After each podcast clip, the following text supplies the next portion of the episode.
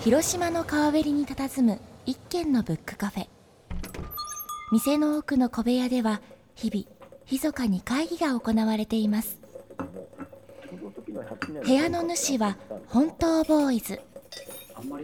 世界を舞台に活躍するイラストレーター IC4 デザインの上垣博文と編集者ライターそして小説家の清水浩二広島を拠点に活動する文化系の2人が考えているのは野球やサッカーだけじゃない。広島のカルチャーシーンを刺激したい。ということ。さて今日の2人はどんな話をしているのでしょう。本当ボーイズの文化系クリエイター会議。タイにしろベトナムにしろねなんかこうアジアの地域はこうだんだんこうこう生活が豊かになってってみたいなのはあるけど2010年だったらまだその前の段階になるんですかね。そうですねただ、ショッピングモール立派なのができてましたね、それでも、その時に。あと、その、海が綺麗で、はい、そういう島がたくさんあるんで、そういうリゾートにはすごくもう安いし、いいって僕聞いたんですけど、そうですね。セブにしても、そういうこう、ボラ会にしても、なんかアクセスはちょっと悪いとか言いますけどね、ボラ会とかだと日本から行こうと思ったら。アクセスが悪くてですね国内線を乗り継いでいかないといけないんですね。それと最後は小型のボートに乗っていって降りる時なんかですね靴なんかバチャバチャ濡れてしまうようなところをこう進んでいくわけですよ。ところがそこまでしていく価値はあります。ものすごく綺麗ですね。ですので私これ言ったら沖縄の人に怒られるかもしれないですけども、うん、沖縄の海を見た時にフィリピンの方が綺麗だなって思ったんですよそのぐらい綺麗ですね沖縄すごく綺麗じゃないですかうんやっぱそれはあの全然開発されたい自然のままの綺麗さが残ってるっていう感じなんですかねそうですねそれで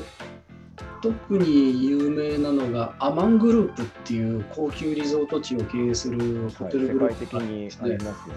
ィリピンにはですねアマンプロっていうのがあるんですよ。うん、プロがついてるんですか？そうですね。そこにですねマライア・キャリーさんとかブルース・スプリングスティーンさんとか泊まってましたね。やっぱりそういうところですね、非常にリゾートとして質が高いっていうところですね。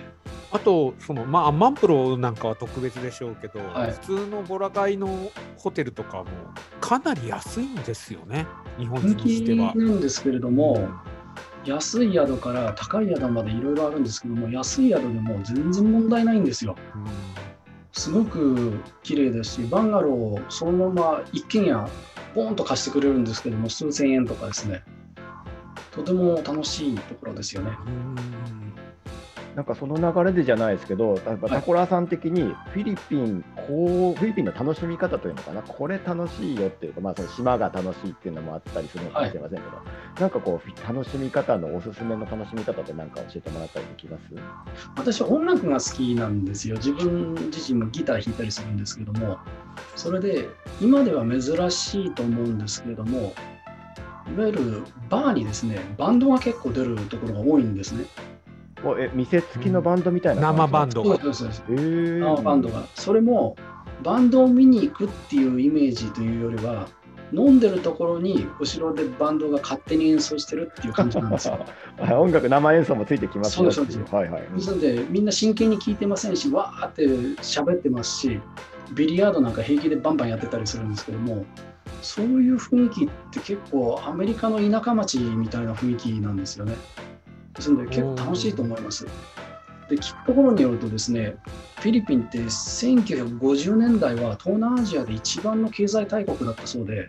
これはアメリカのですね保護貿易でサトウキビ貿易がすごく盛んで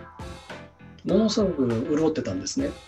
でマニラの目抜き通りのところっていうのはもうネオンがすごくきらびやかでそれこそラスベガスみたいな通りだったという話を聞いてます。で、その名残なんですかね、はい、なんかそのバンド付きのそのね、お店がそうですね、ロハスボルバードっていう通りがあるんですけども今もそのかつての名残があってですね非常に大きい通りですけども店がたくさん並んでますね。ですのでその当時に米軍の人たちと一緒に交わってたと思われるおじさん方ですねは非常に綺麗な英語を話しますね。ちなみにその時にバンドがやる音楽の種類っていうのかな、その結構アメリカの音楽っていうのかな、そういう音楽なんですか、その地元のドメスティックなフィリピンミュージックっていうよりは。ベストヒット USA ですね。あじゃあそのアメリカ内されてた時代の良き時代のアメリカのミュージックを演奏してっていう感じまあ、いやもうそれもそうですし、最近の曲も結構やりますし。あじゃあアメリカに向いてるんですね、やっぱそうですね。ええー、ですね、アメリカのガイタレのバンドとかミュージシャンとかよくマニラ来ますよ。で、そういうライブがですね、安いんですよ。うん、日本だともう何万円じゃないですか。うんフィリピンだと1000円とか2000円で見れちゃったりするんですよね。やっぱ沖縄とかもそうですけど、その南国のそのねラテン気質と音楽ってやっぱ相性が良かったりするんですかね、ねやっぱりこう常に生活に音楽がエンジョイしてるというか。それで彼ら英語が得意じゃないですか。それって耳の良さもあると思うんですよ。ですね、音をこう取る能力が高いっていうんですかね。ですから音楽なんかでもみんな歌うまいんですよね。それとダンスなんかもすごい上手くて、積極的にみんな机の上とかバーンとか飛び乗って踊ったりするんで楽しいですよね。えー、フィリピンそういうイメージはなかった、でもそういう音楽だったりそういう、ね、ダンスパフォーマンスに実は秀でてるってところがあるんですね。なかなかアフターファイブになると、とっても楽しい人たちですよ。ファイブまでは逆に結構いろいろね、横ずらされるけども、楽しむってことに関しては、じゃあ、なんかかなりこう、ね、エンジョイしてる感じします、ね、前向きですね。ですんで、ビフォーファイブまでの間違いは、みんなで教会に行って、毎日懺悔をしてアフターファイブは楽しくっていう感じですよね。まあなんかそれも人間的でいいなって思いますよね。そうですね。そこはそこでね。うんあそこに僕が流れ着いていったわけですけれどもこっちの方が人間的な生活してるのかなって思う瞬間は何度もありましたね。結構大人が泣いたりとかいう瞬間ってあんまりないじゃないですか日本では、うん、そのあたりもすごく素直にじゃあ悲しければ泣くし、まあ、怒りたければ怒るしみたいな感じそうなんですよ。ですから例えば友達が引っ越していくとかですねそういう時にみんなワンワン泣いたりして抱き合ったりするわけですよね。それは結構素敵なことだなと思いますねどうしてもね、日本だと、あれですよね、男は泣いちゃいけないとか、やっぱ我慢するのが美徳だみたいなのがね、えー、あったりしますね、えー、カルチャーが全然違うそうですね。僕もフィリピン離れるときに結構いい年のおじさんがワンワン泣きながら抱きついてきた時はちょっと困惑しましたけれど。も あのタコラさんがビジネスマンってことは言っていいんですかね？あいいと思います、うん。はい、僕ねそこも面白いなと思ってて、はい、あのー、会社員なのにこういろんなことに手を出していろんなことをやってるっていうのがねすごくねなんかねちょっと変わっててね面白いなと思ったんですよね。うん、すごい気になります、まそう地に足がついてるっていうかで、まあ、これちょっと放送できるとことできないとことあるんでしょうけど、はい、基本的に外資系なんですか？日系なんですか今？今その先ほど申し上げたフィリピンの日系会社に入った時にですね、うん日本の駐在員の方々がいらっしゃってで僕も一緒になってやってたわけです。当然待遇全然違うんですけども、それでたまたまだと思うんですけど僕の方が結構いい成績を上げてしまって、うん、それで今の勤めてる会社なんですけどねそれは会長さんが日本から来られたんですよ。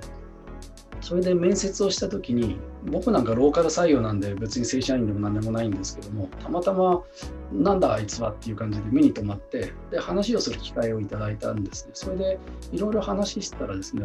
なんと正社員に採用してもらったんですよ。おじゃあ現地から入っていってそのまま正社員になった、はい、そうなんです。あんまりいないと思います。ローカル採用で正社員になる人って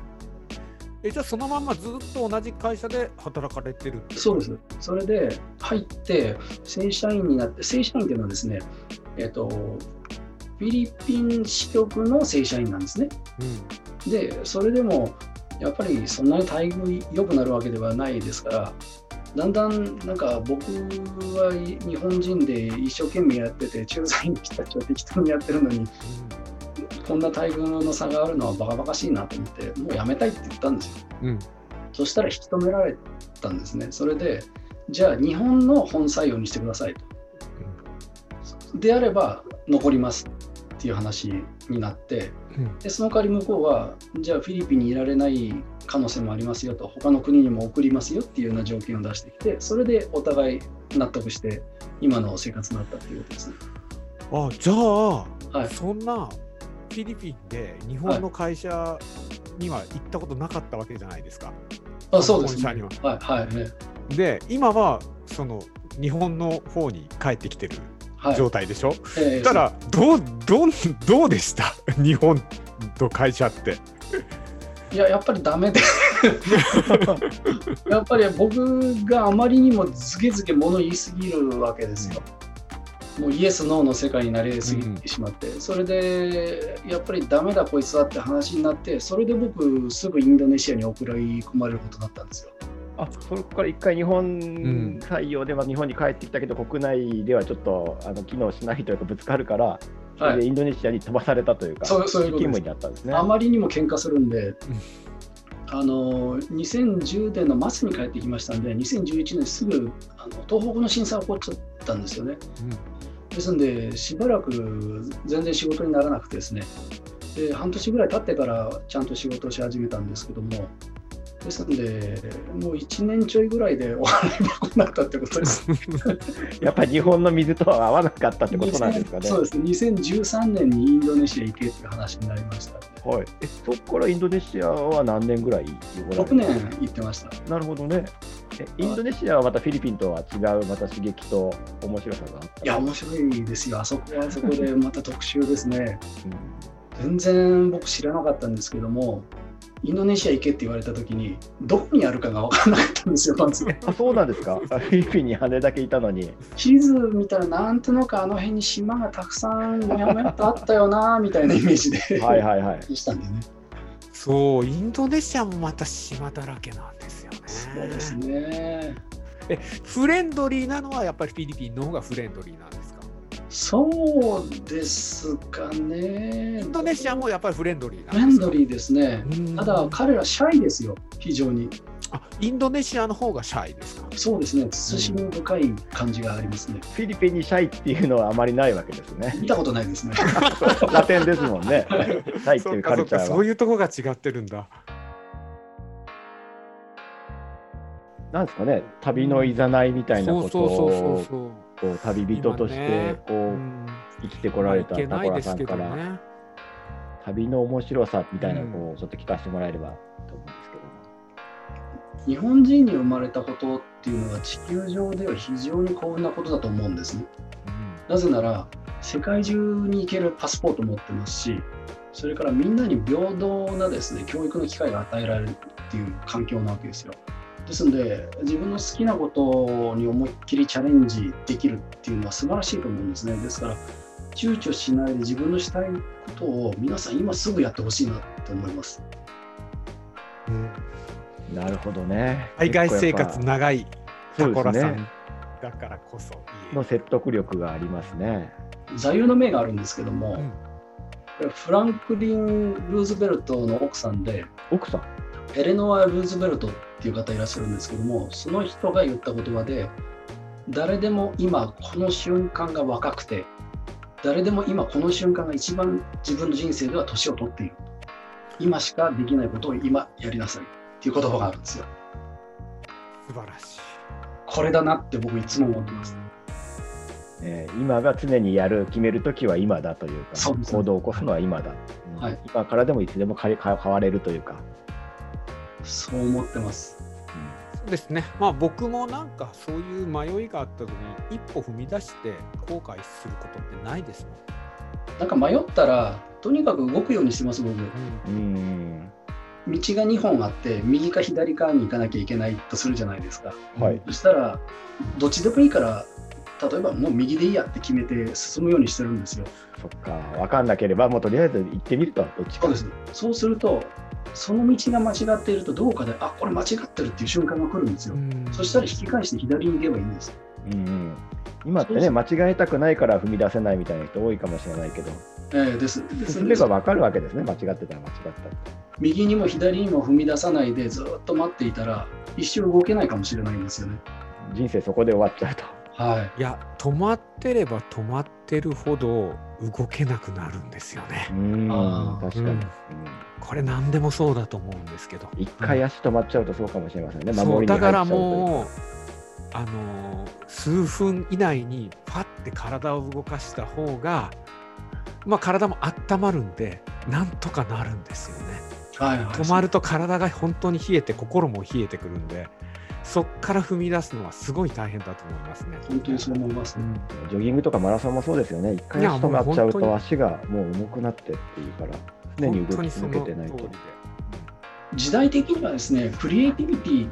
て想像力って場所を選ばなくなったと思うんですよ。まあそうですよね、こういうね、ネット環境もそうですし。ですよね、そして時間はますます早く流れていきますし、みんなの目の前にですね幸運の記者がやってくる瞬間ってあると思うんですよね。うん、でその走ってきた記者に飛び乗ろうと思ったら助走しないと飛び乗れないわけですよ。うん、ですから脚力を鍛えるのは自分しかできませんし努力って地味で孤独なもんだと思うんですけどね。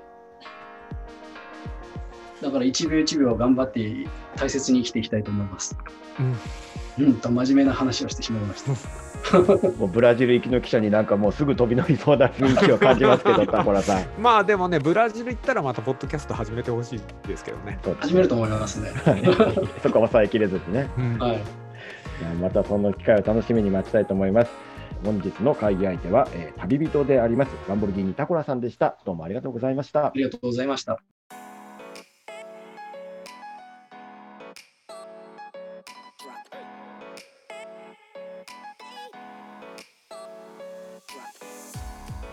お疲れ様でした。お疲れ様でした。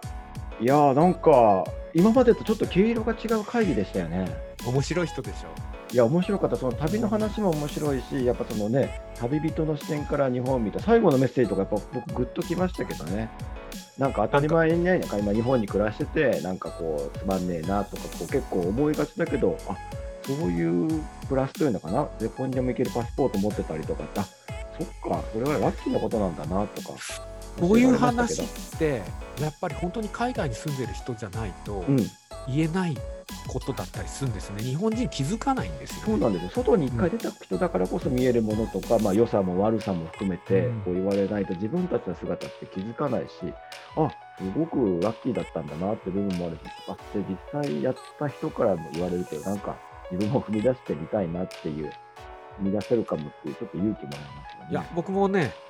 最後の部分は改めて自分に対して思いました。うん、い や背中を押してもらいましたね。いろいろ中身も濃いが、はい、まあ、旅したいね、またね。そうですね、ちょっとまた旅人の方からちょっとね、いけないからこその話、ちょっと旅人から。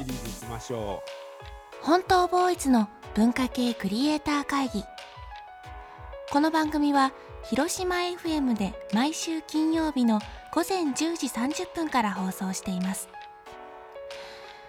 ラジオの電波はもちろん、ラジコでも聞くことができますので、よろしくお願いします。